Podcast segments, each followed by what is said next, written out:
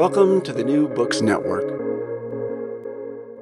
Hi, welcome back to the New Books in Anthropology, a channel on the New Books Network. My name is Adam Bobek, and I'm a PhD candidate in cultural anthropology at the University of Leipzig. I am overjoyed today to welcome Professor Hilda Lloréns to the show. Professor Lloréns is Associate Professor of Anthropology and Marine Affairs at the University of Rhode Island and the author of Imaging the Great Puerto Rican Family Framing Nation, Race, and Gender During the American Century. Today, we are discussing her new book called Making Livable Worlds Afro Puerto Rican Women Building Environmental Justice, which was published in 2021 by the University of Washington Press. Professor Lloréns, welcome to the show. Thank you. Thank you for having me. Could you talk about what inspired this book?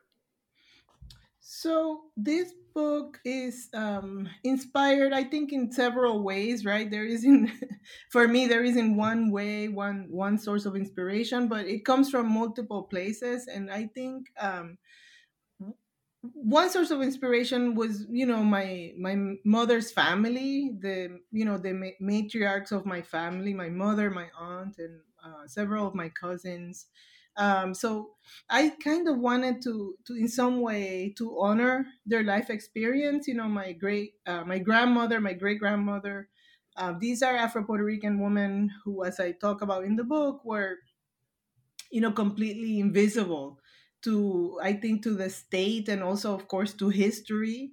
Um, and I, I, you know, I think this book has always been with me in some way, right? This kind of concern uh, about their lives and historicizing them and making sure um, that they and people like them, you know, are also uh, seen that their lives are, are seen as worthy, as um, you know, important lives that contribute to the building of you know of society, you know, in Puerto Rico. But of course, people like them contribute to the building of societies, you know, all over the, the world, right? Um, and so I was always concerned about uh, women who are left out of history um, and who are invisible to history. And, and so that, that's one source of, of inspiration, you know, visibilizing uh, women's lives, uh, particularly women who are you just not seen, you know, by uh, academics and the state and policymakers and, and so on and so forth.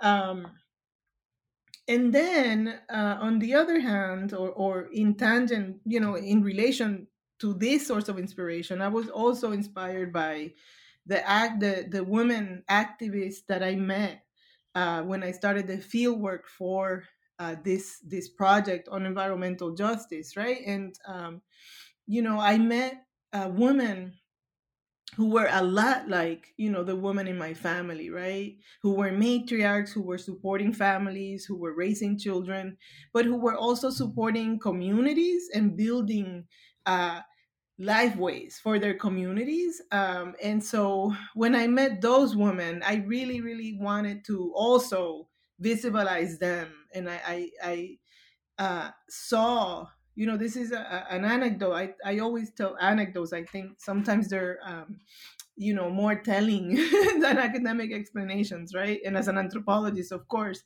anecdotes i think are part of my just uh, my field work. You know the way I, I hear the world and the way i retell the world. Um, and so you know i would go to like uh, community meetings where um, people are meeting around you know an issue right? Like an initiative or you know they're planning a uh, a protest right? Or they're planning to you know submit paperwork uh, to litigate against you know a polluting company let's say right? So i go to one of these meetings and often i would see and hear the woman right doing you know a lot of the work to make things happen. So you know taking notes or you know uh, making or bringing the food you know to to give out at the meeting or making coffee and passing out the coffee but taking notes and giving suggestions right?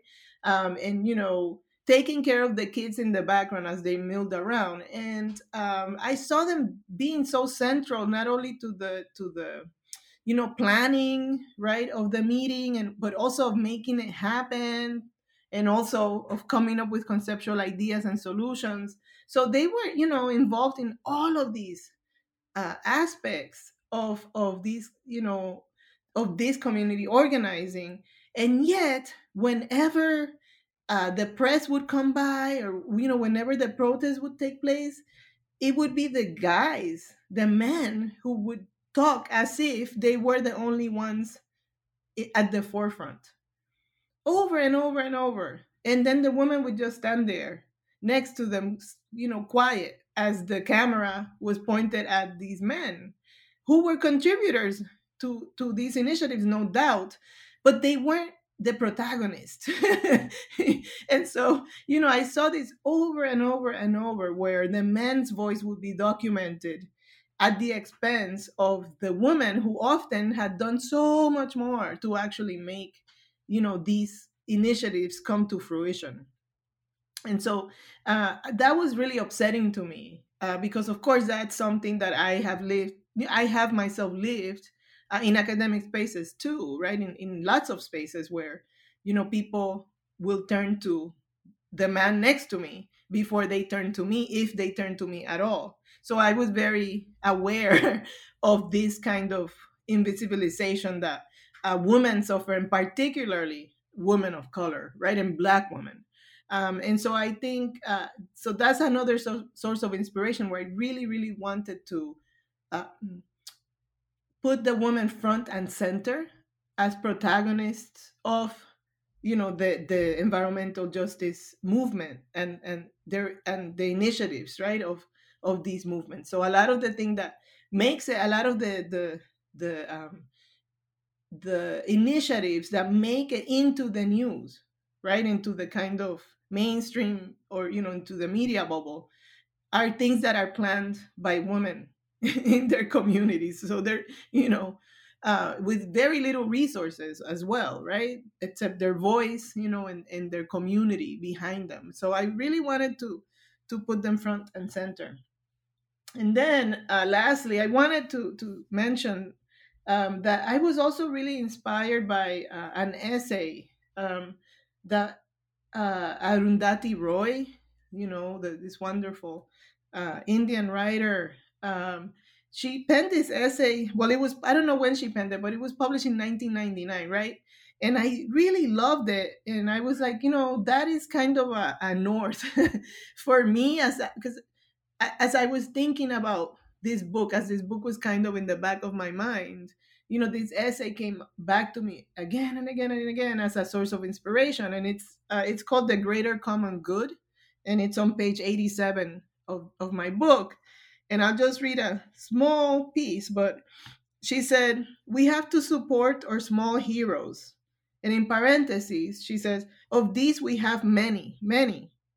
Who knows? Perhaps that's what the 21st century has in store for us the dismantling of the big, big dams, big ideologies, big contradictions, big countries, big wars, big heroes, big mistakes. Perhaps it will be the century of the small. and so for me, that was just a call of action, you know? And and I said, you know, this book that's circling in my mind, you know, about putting women, invisible women, quote unquote, front and center, is actually the path forward in this new century. That's it. no more of this uh, letting history and letting these big ideologies and these big men uh, stand in our light. So this is this is uh, the kind of confluence of of um, inspirations that uh, allow me to to write this book. And what audience did you have in mind for this book? So for the audience i mean it's a short book right? So i was hoping that it would be taught um, to students you know um, and i think it can be taught uh, as as early as high school, really, right? So, you know, along the lines of, um, I don't know, Howard Zinn's book, The People's History of the United States, right? Um, you know, eh, or Zora Neale Hurston's, right? Um, their eyes were watching God. Um, these books get taught in like in junior year of high school, so it could it could uh, be taught as early as high school, but uh, certainly in college, you know, and, and beyond. And anybody, I think the audience is anybody who's interested, right, in, in kind of uh, understanding, you know, or in kind of being anyone who's interested in, in being a part of the writing, writing, correcting of history, I think might want to pick up this this book, right? It's it's uh, also you know Caribbean studies, Puerto Rican studies, Black studies, uh, feminism, and ecofeminism. So anyone with those kinds of interests, I think, would be uh, should be able to to read this book and get gain something out of it. And of course, anthropology, it offers a critique of of our discipline as well. And you draw from very different sources and utilize a whole bunch of different methodologies. Could you maybe introduce a couple of these for listeners? Yeah. So, in terms of methodology, I think um, I often discuss methodology methodology with uh, one of my colleagues and, and close collaborators. Um, and I should mention, I'll mention some names, some people that I work with, but uh, Dr. Carlos Garcia Quijano, who I'll mention again, we've worked, you know, very closely together for many years, and I'll talk about him uh, perhaps a little later. But but in terms of methodology, he's a method, uh, an anthropological methodologist, and we often talk about how methodology responds to your question, right? So what the question do you, you are asking, or the kinds of right the, the kinds of ways in which uh, the kinds of data or information, right? I also have a critique of this idea of data, but the kinds of, of knowledge or information that you're seeking, you know, has there are different kinds of methods for different kinds of information, I guess in a in a plainer way, right? So methods is a tool, right, for discovery in some way, right? It's a tool for excavation. Um, and if you have the right kinds of methods right you you can produce the right for you for your question you can produce the right kind of knowledge right as a result of using these methods. Um, and so in terms of methodology right i was using uh, decolonizing ethnography uh, autobi- autobiographical example or autoethnography. Um, and of course i use you know historical da- data or historical information memory or memoir um, and and silence right? I mean i don't know if that counts as a method but certainly i was also um, letting silence be right? And letting that which is not known unknown. So so in so for this kind of project and and also it's a narrative you know i was also thinking about it in terms of i well okay so i should confess that i am a writer and I, I i call myself an anthropological writer um you know and, and so i'm often thinking about narrating um in my subconscious as i'm doing my work my my field work. Um, I'm I'm often thinking about narrating that which I am excavating, um, and so narrative always plays a a part somewhere in my brain as I do this kind of uh, ethnographic work. Um, and this book also, you know, I talk about narrative reparation. So to repair that kind of gap or hole uh, in the narrative of women's lives, right, is to also offer this kind of book that uses all these kinds of methodologies uh, to produce or to to unveil i guess a certain kind of knowledge right rather than to produce to unveil it to bring it forth um, and these these different uh, ethnographic methods or these different methodologies um, are each responding to something in my question right? And my question is, you know, my question or one of them was, you know, where is where are women's lives in this social and environmental justice arena, right in Puerto Rico, right? That's one of my questions, um, and so I had to use different kinds of methodologies to answer that or to to think through that or to unveil through that. So with decolonizing ethnography, you know, it's a, a, a increasingly um, important, I think, suite of methods in anthropology and in the social sciences. Um, and, you know, it does this thing in which uh, it is at once, right, the ethnography, right, as descriptive, it's it's applied, right? So there's this descriptive applied component, but it also allows for the ethnography, the stories, right, the lives and knowledge of people who are marginalized to, to be theorized and, and actually for them to theorize their own lives too, right? So it has this activist component. You know, the colonized ethnography has an activist component uh, as well. Uh, for me, it also grounds the, you know, for me, decolonizing ethnography also grounds um, knowledge in in you know the land you know in the ecosystem in the ecosphere in the knowledge of indigenous people who bubble you know who circling around in the atmosphere in the case of puerto rico specific, specifically um it's it's atmospheric because right indigenous people are no longer uh, there in the in the land because they were um, within the first 50 years of Spanish settlement in Puerto Rico, indigenous people uh, are said to have quote unquote disappeared, right? So, and what we don't talk about is the genocide and ethnocide of, of the Taino people, right? Um, and so I really, for me, the colonized ethnography was also about really grappling with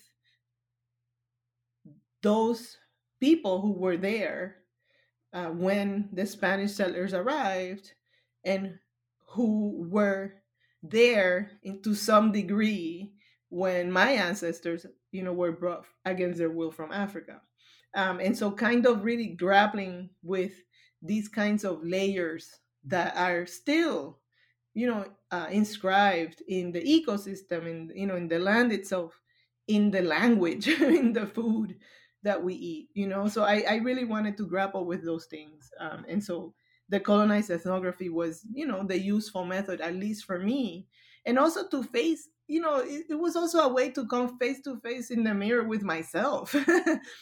Uh, and kind of so it's it turns out that for me the colonized ethnography also has this kind of on, like truth telling or honesty you know this kind of way in which i can't hide behind uh, behind theory and methods and you know all of you know I I couldn't hide uh, you know myself here from from from this narrative. I couldn't fade away. You know, I was also there, right? And I was also there constructing a kind of narrative, right? And so, and you know, the autobiographical example which is also some people refer to it as um, auto theory and auto ethnography. And I found that uh, I have found that useful um, in my entire body of uh, acad- of academic writing. Um, in fact, my very first publication when I finished my dissertation, my dissertation was autoethnographic. And then my very first publication was an autoethnographic article. Um, and I found that because my family and you know my, my life history has represented uh, a, you know a, a slice of Puerto Rican history, um, I find it useful, right, to to begin with what I know, right, with with this kind of family history, and also to try to understand what I don't know. you know, it's also placing it within a more global context, right? And uh, feeling less alone, right? Um, we weren't the only family, right, who was, you know, whose ancestors were abducted, brought from Africa, made to toil on the plantations, who were then, you know, left to fend for themselves when the institution of slavery uh, uh, was abolished, but not you know, which is fine, right? Uh, it should have been. It shouldn't have been even an institution.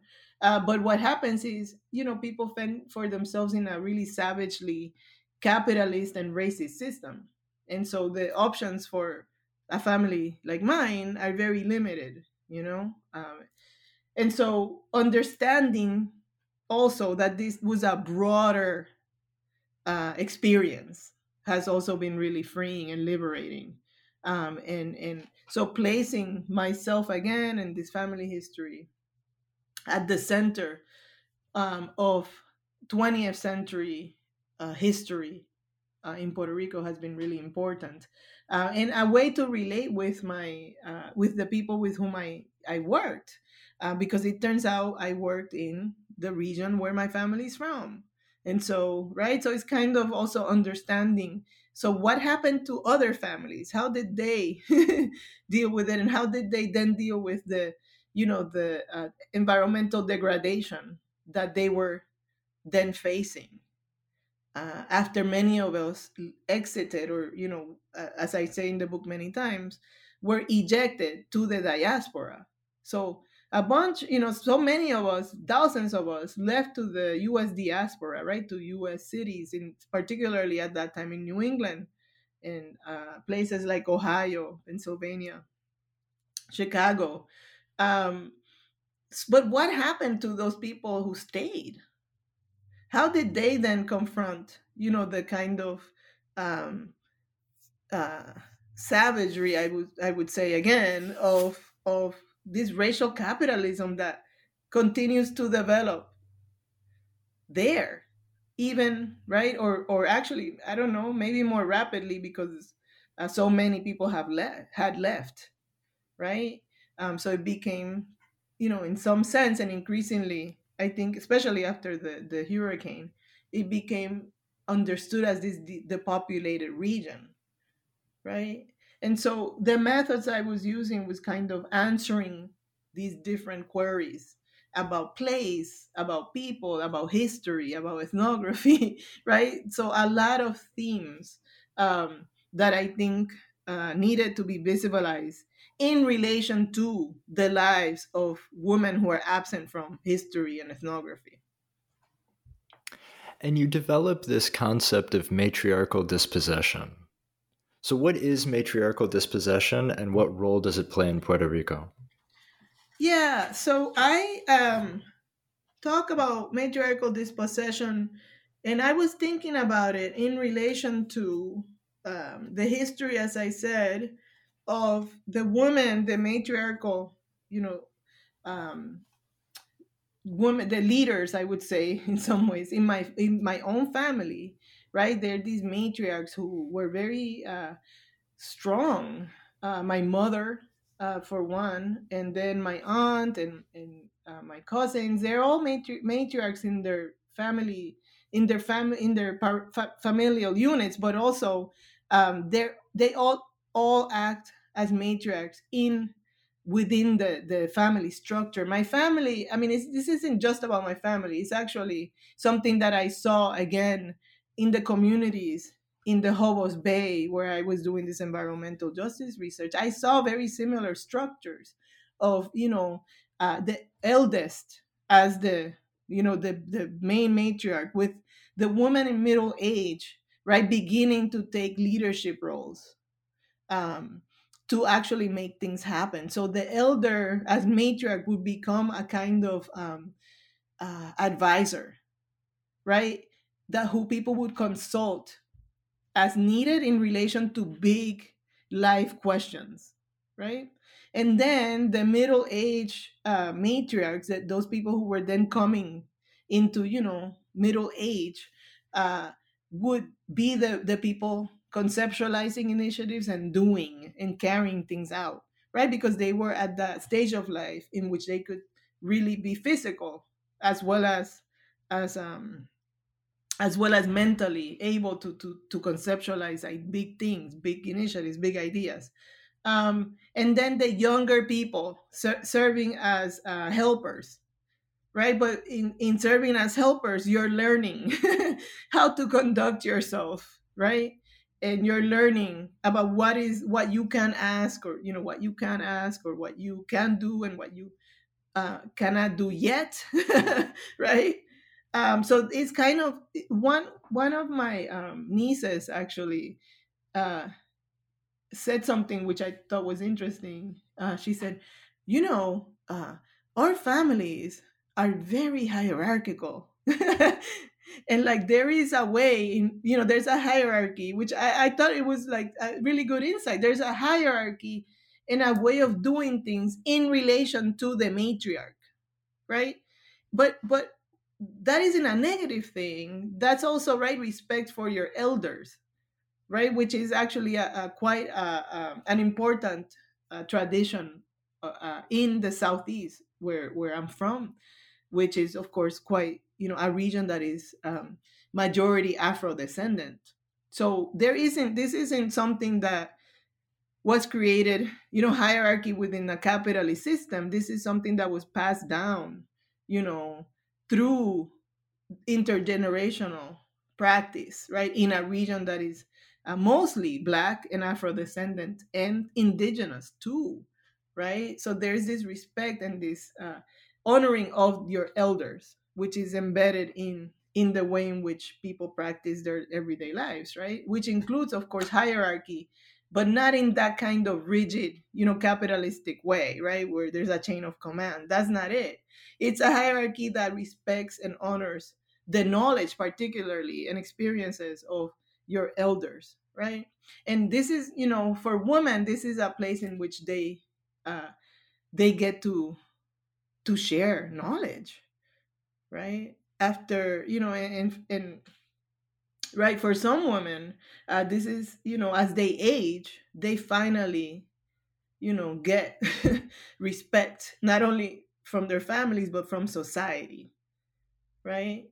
Uh, so that's you know it's an interesting thing. Um, so matriarchal dispossession which is what you asked about originally is this way in which uh, impoverished impoverished single women uh, are often blamed for their condition right? And in the book i talk about um, a quintessential for at least for me example of matriarchal dispossession was the backlash of the documentary after maria right? And i talk about it in the book and it's a documentary that uh, played on netflix i believe. And this documentary um, really uh, gathers, you know, produce so much ire in certain segments of the Puerto Rican society. And of course, I, I've seen that ire all my life because I grew up in an Afro descendant, impoverished, single headed household.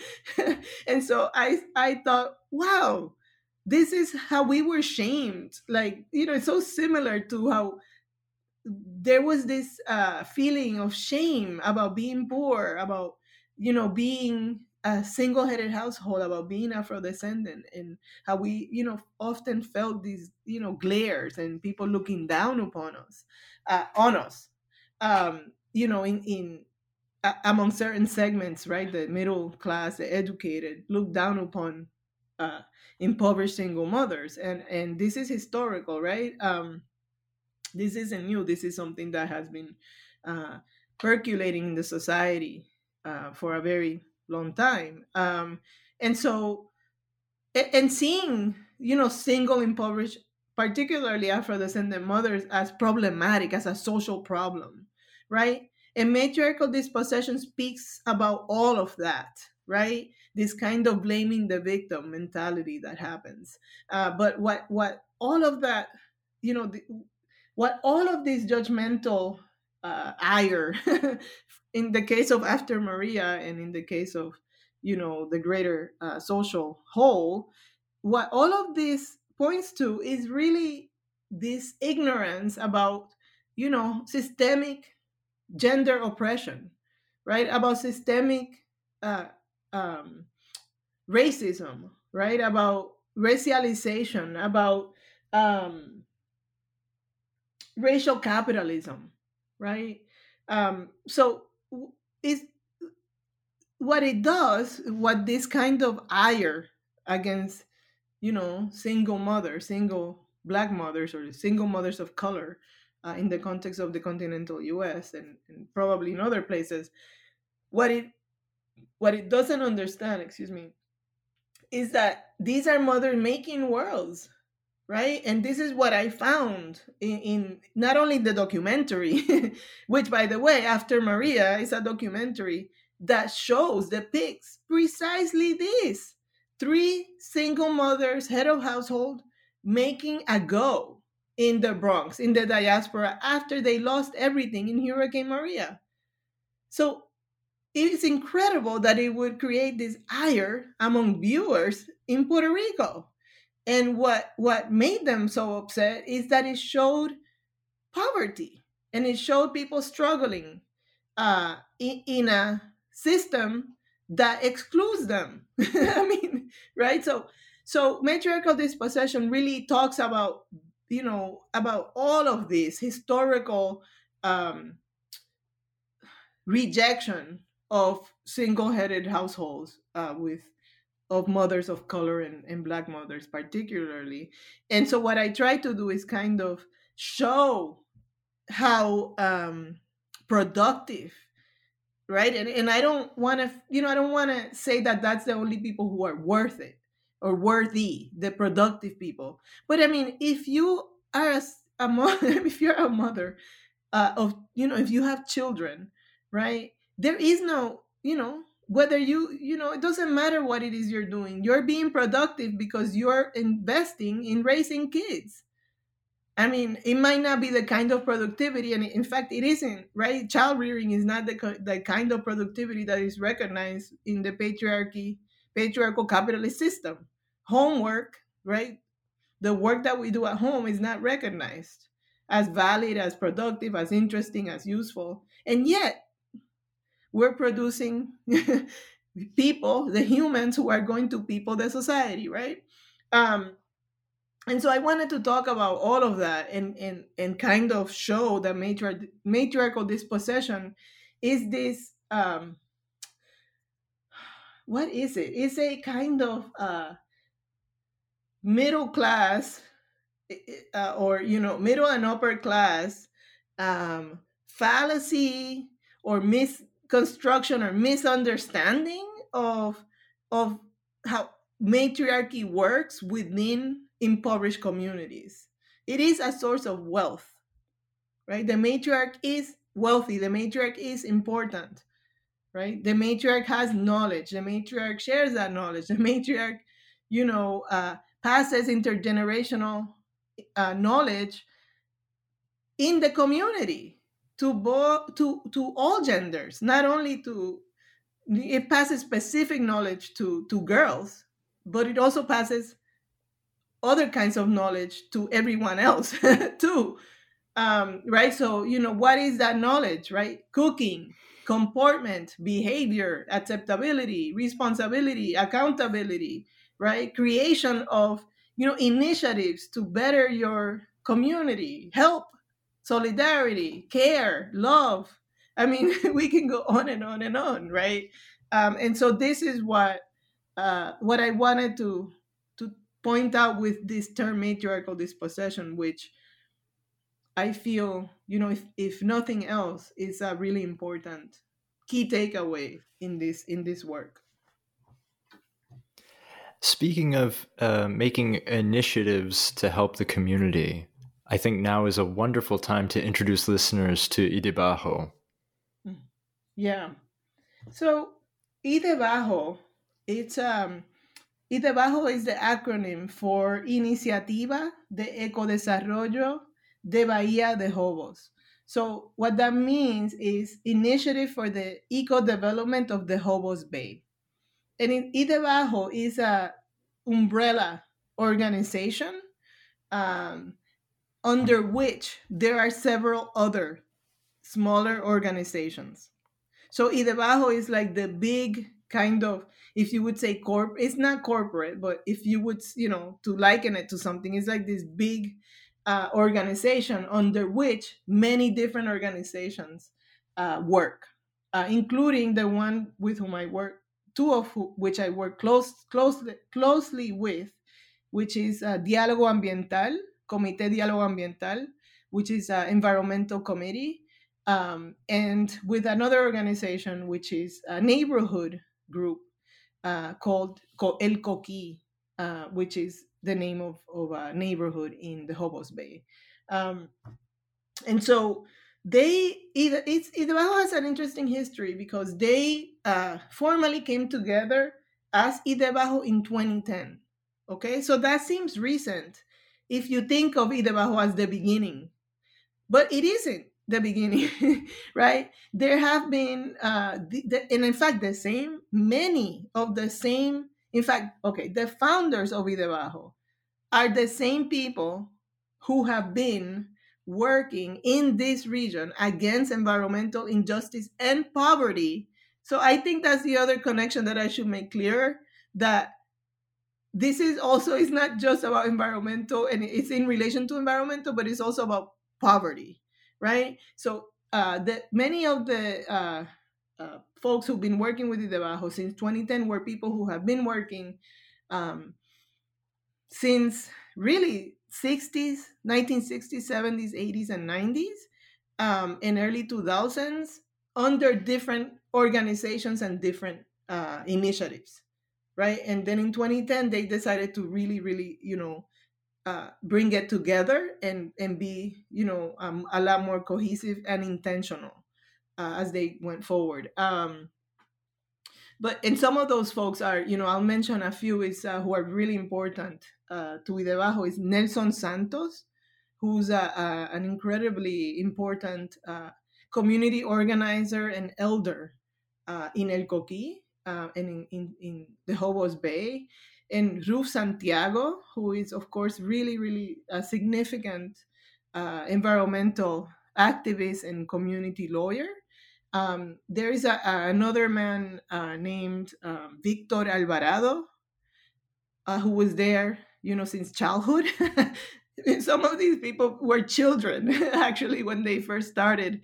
Uh, really, it's amazing. Victor Alvarado is and I are, are basically the same age, right? So, uh, and he when when I interviewed him, he was telling me how he was, you know, he started organizing and and do and doing activism when he was like twelve. You know, living in a in a housing project in in the Jobos Bay in Salinas. So because they he was already aware that they were confronting right? And so and the same thing with Ruth Santiago. She was she's in her 60s, but she was in high school when she started thinking about this in in before she went to college before she went to become an environmental lawyer in the you know uh, late 70s and 80s she was already involved in you know, in, in, trying to figure out, okay, how can we help our communities rise out of this uh, poverty, and uh, to to militate against environmental injustice that they were seeing encroaching upon their communities. Um, and then another important person uh, is uh, among many, many, but is is Menia Figueroa, uh, and um, who is the president of the El Coqui Community Board. Um, and another woman is uh, Wanda de Jesus, um, really important. So th- there's a, a, number of people um, who have been working with Idebajo, with what is now in Idebajo for you know a very long time, uh, under other uh, organizations. Um, but so I touched upon briefly on the history of the Jobos Bay, right? Uh, when I tell you that people have been fighting uh, against uh, the encroaching environmental pollution um, through, you know, because all these uh, pharmaceutical pharmaceuticals and oil refineries uh, and energy um, complexes were placed in their communities. Um, and so basically, they live in the shadow of all of these companies. Um, and so they saw the you know the harms the, the pollution and the contamination really early on um, and so they began fighting, you know, quite early on too.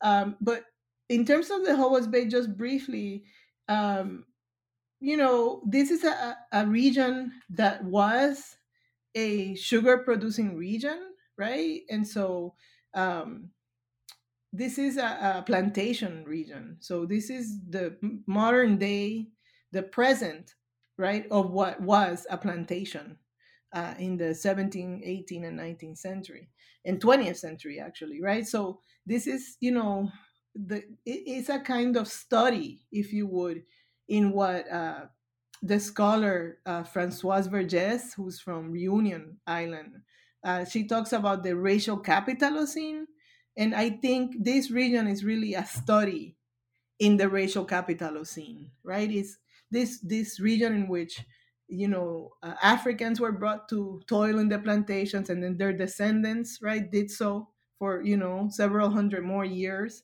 uh, and then uh, slavery was abolished, but racism was not. So they were left to fend for themselves in a incredibly uh, oppressive and racist system, society, communities. Um, you know, they were you know an incredibly racist uh, state, local and federal, uh, incredibly racist education system, right?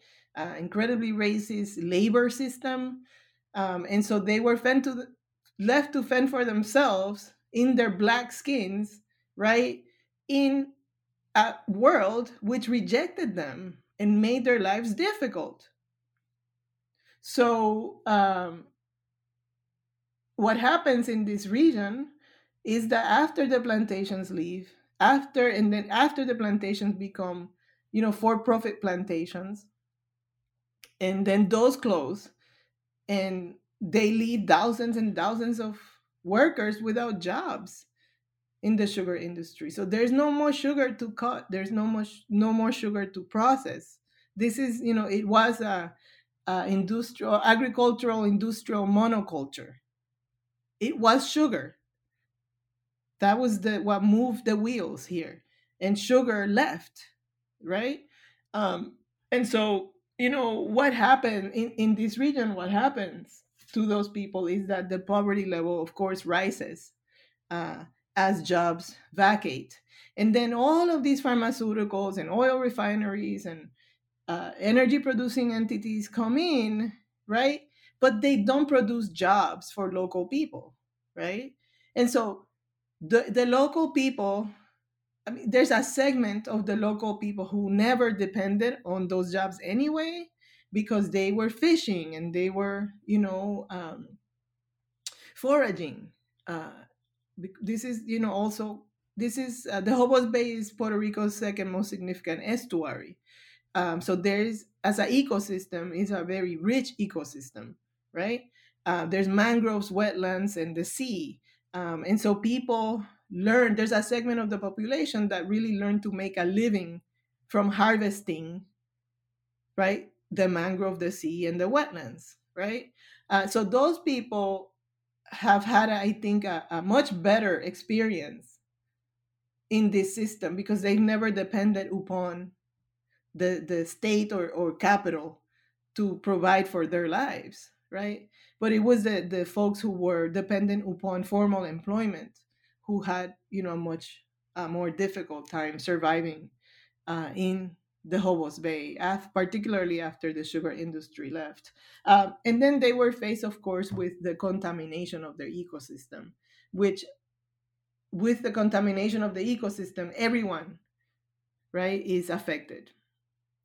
Right? No matter how you make your living, you know, if your soil, water, air, and you know, land is contaminated, then uh, it's it's this is what uh, Carlos Garcia, Dr. Carlos Garcia, who's a, a an environmental anthropologist and cultural ecologist, this is what he calls when, when people don't have uh, access to their lands anymore and to their ecosystem, he calls it a catastrophic loss of resilience. Right? Because as long as you have a healthy ecosystem, right, you can forage, right, and you can make a living, particularly if that's your skill set. If you're a fisher, if you're a forager, you can surely make a living from harvesting uh, from the ecosystem. So if people lose a healthy ecosystem, then they also experience this catastrophic uh, loss of resilience, which uh, Dr. Garcia Quijano talks about. You mentioned environmental injustice, and in the yeah. book, you distinguish between environmentalism and environmental justice. What are the differences between the two? So um, I talk about environmentalism as slightly different from environmental justice activists, and actually to the ideology as well behind uh, each of these.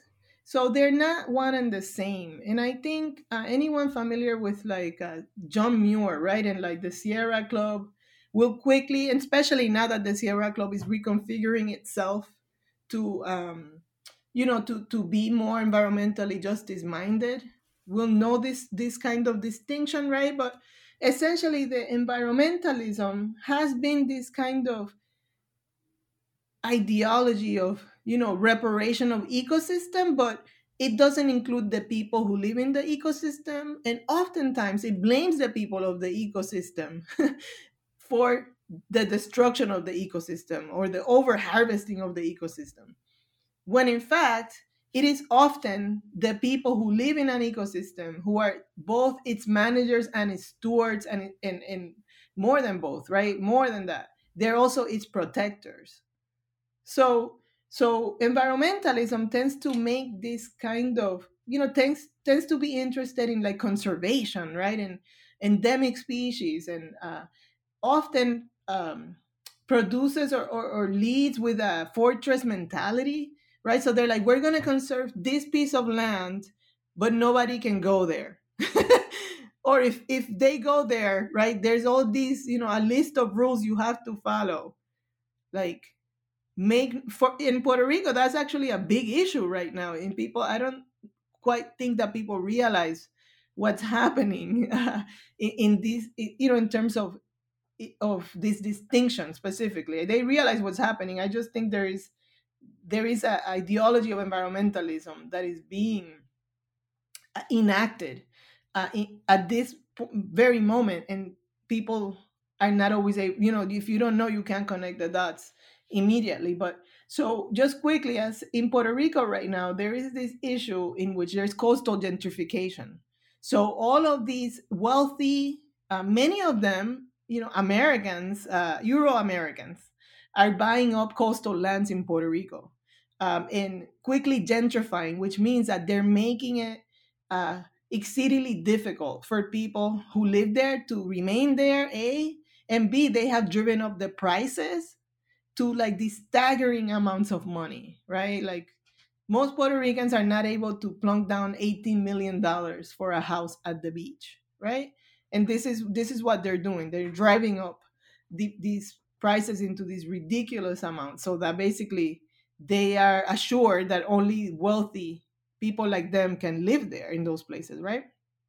But coastal communities in Puerto Rico have, uh, such as the Jobos Bay, have uh, historically been the communities of the poor actually of of impoverished com- impoverished communities. So so it's kind of you know this curse of of a beautiful right the, the curse of the resource curse. In this case the curse of beauty uh, now that people want right? Now that people want leisure all the time or they want to work remotely from the beach right? Um, and so how this relates to this this distinction between environmentalism and environmental justice is that there is um, this has happened in, in a few communities but there is this um, community in uh, actually it, it, it was a wealthy puerto rican enclave to begin with but it's called ocean park.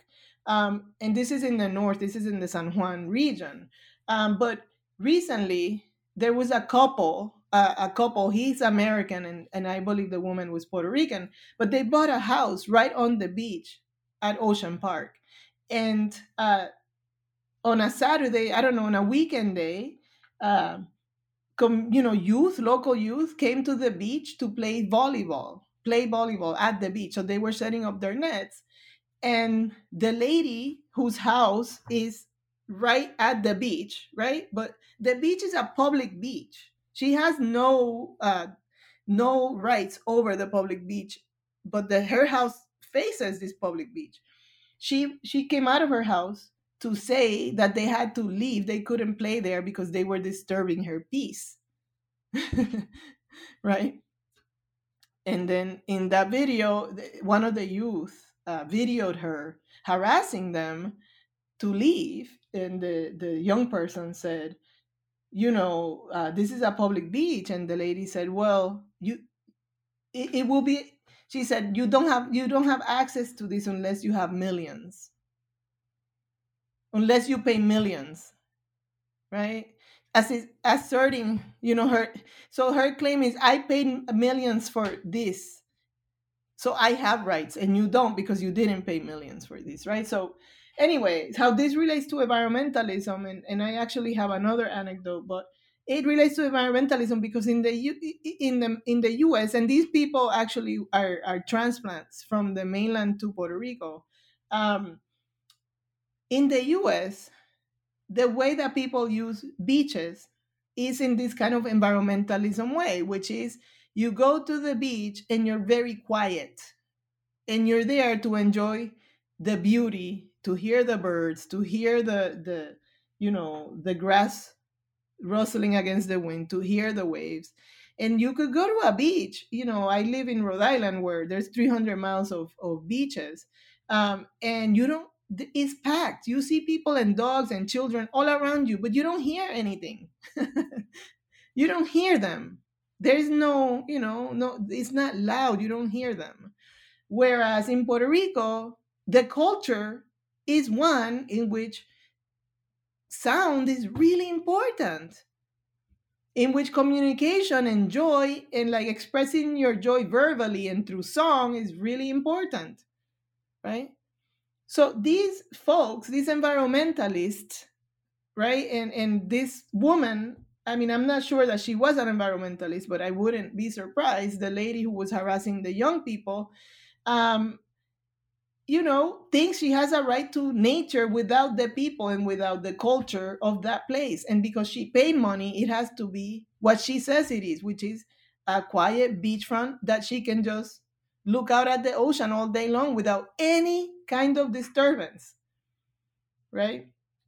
so environmentalists tend to to have this kind of mentality where there's a lot of i mean it's not you know i don't want to stereotype and i you know uh, so i want to just be fair but there is this way in which environmentalists of this kind of uh, classic ilk uh, in particularly north, north american I, I, should also say that in the john muir vein of environmentalists uh, are not interested in culture right? They're interested in nature in in this kind of quote unquote pristine way right and this is problematic because you know you cannot really separate uh, any ecosystem from the culture or the people which is part of it right? Um, and then environmental and, environmentalists also in the case of Puerto Rico have tended to be you know upper class university educated uh, they love nature. They don't really quite know or understand people. You know they don't always understand uh, people's relationship uh, to place in the cultural sense right? So you know in relation to to plants and and bodies of water and and the relationship you know between people and animals right? And the in non-human animals i should say.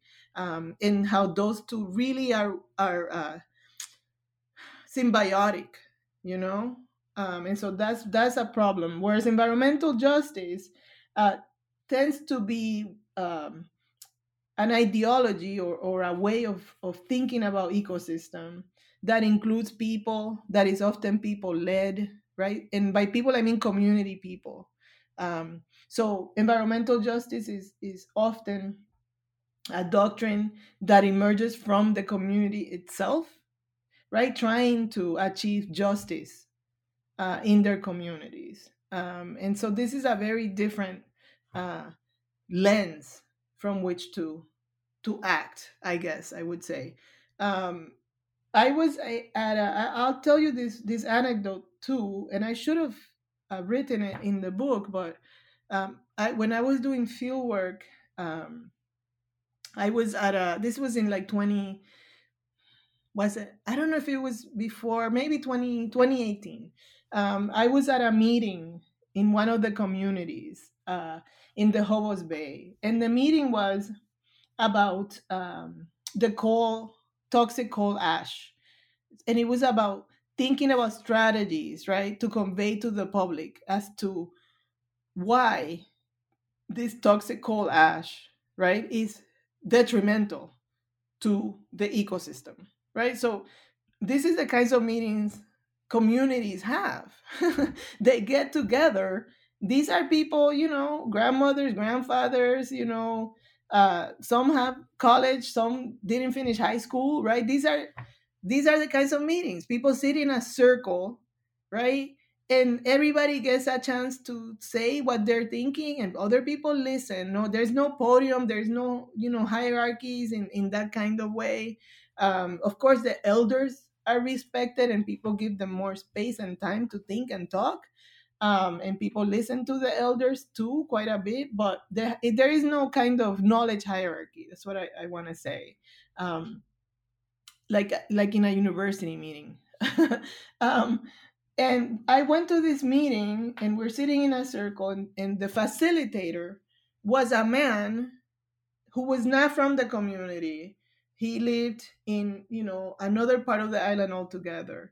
But he, for some reason, and actually was kind of a mystery still to some folks uh, in the in the community, uh, he was kind of leading and facilitating the the meeting. And so um, I had met him before at another strategizing meeting with and at that meeting there were like you know 20 communities from all over the islands. So that's when i first met this this man and he was an environmentalist. He was a, a, a euro euro puerto rican man university educated. I think he had an engineering degree and a law degree uh, very well spoken very well presenting and very assured of his stance and his beliefs and his ideas about environment. Um, and he came to this community meeting in the Jobos Bay to facilitate this meeting about health and toxic coal ash and passing the message out to, to the public how this is detrimental. So he was, we have met before, and then he saw me. I was there as an observant. I was just there, you know, uh, witnessing and and uh, being there in uh, uh, as an ethnographer, I suppose. Uh, and he had been, we have met before, and he said, who, you know, at the other meeting, uh, at that kind of bigger meeting, and he said, uh, you know, I was introduced to him, and and then he says, oh, you're an anthropologist, yeah. Um, and then he said, oh, you know, I like to see some of your work, and I heard you've written some stuff, so if you can send it to me, sure. So I sent him through email some of my publications, which were all about environmental justice and environmental racism. And so the next time I see him at this community meeting, he was really angry at me, visibly angry, um, because he, and then, so in the middle of the meeting, he puts me on the spot and says, perhaps, you know, Hilda here can explain how racism has anything to do with environmental problems. this isn't so he he was saying this isn't a there is no racism in Puerto Rico. This isn't about environmental racism. And he's a white man sitting with 20 Afro descendant people. So we're all looking at each other like he's gone mad. and he says, I do agree with her that there is a class issue. So that poverty is the reason why or you know the reason this is happening in this community because this is a poor community with no political power or representation which is of course one of the reasons environmental injustice happens in some communities. But he outright denied even though he was sitting circled by afro descent visibly black people. He said there is no racism in puerto rico. And he said this with a straight face no questions, no ifs, no buts. He was certain. And he wanted me, he wanted to put me in the spot with the community so that the community would back him. There's yes, we feel no racism here. A community that is the descendants of enslaved people. right? So this is the, the so this is an example of how uh, environmentalist with, with good intentions because of course he was sitting he was sitting there he was participating and trying to help right? So his intentions are good right? But without any right uh, awareness of the you know larger issues around race and class and gender that plague environmental injustice frontline communities right? And this is this is a problem. And this is the distinction between environmentalists and environmental justice activists that environmental justice activists take into account you know uh, ecosystem relations gender class race poverty you know like all of the kind of isms that plague them because they live and breathe the air they drink the water they plant in the land they deal with the non-human animals right and and steward that spot. So this is you know that this is the distinction that i want to make or that i do make in the book. Yeah. Unfortunately, we're reaching the end of our time together, yeah. but I this book I'm sure as listeners can catch from this interview, this book is packed full with wonderful information you you touch on everything from different acti- activist initiatives to uh, anthropological methodology, as we talked about, to theorizations of resilience, as you mentioned. You talk about the history of Puerto Rico. People can listen, learn about the history of Puerto Rico in this book. It's packed full, despite not being a very long book. Mm-hmm. I have one final question, which is a tradition on the New Books Network, which is what are you working on now? I um, that's a good question. It's a one that I'm usually super guarded about. I'm one of these people who just, you know, it's over here in a cave hiding from everyone and everything, so I can think. Uh, um, but my, uh, I'm I'm working on a book uh, that that touches on or that deals directly or completely with uh, what I'm calling Afro coastal lives. Um, and I'm working on that book.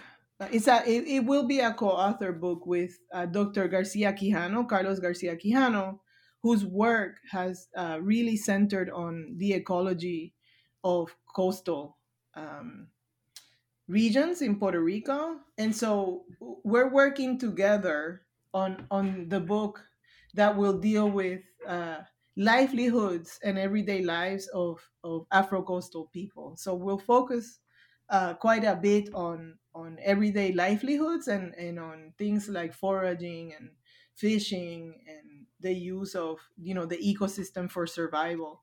Um, that I think is kind of the other you know the other part the other coin that needs to be explored um, when you think about you know uh, afro descendant coastal communities yeah in the americas mm-hmm. The book is Making Livable Worlds, published with the University of Washington Press in 2021. Professor Hilda Lloréns, thank you so much for your time. Thank you so much.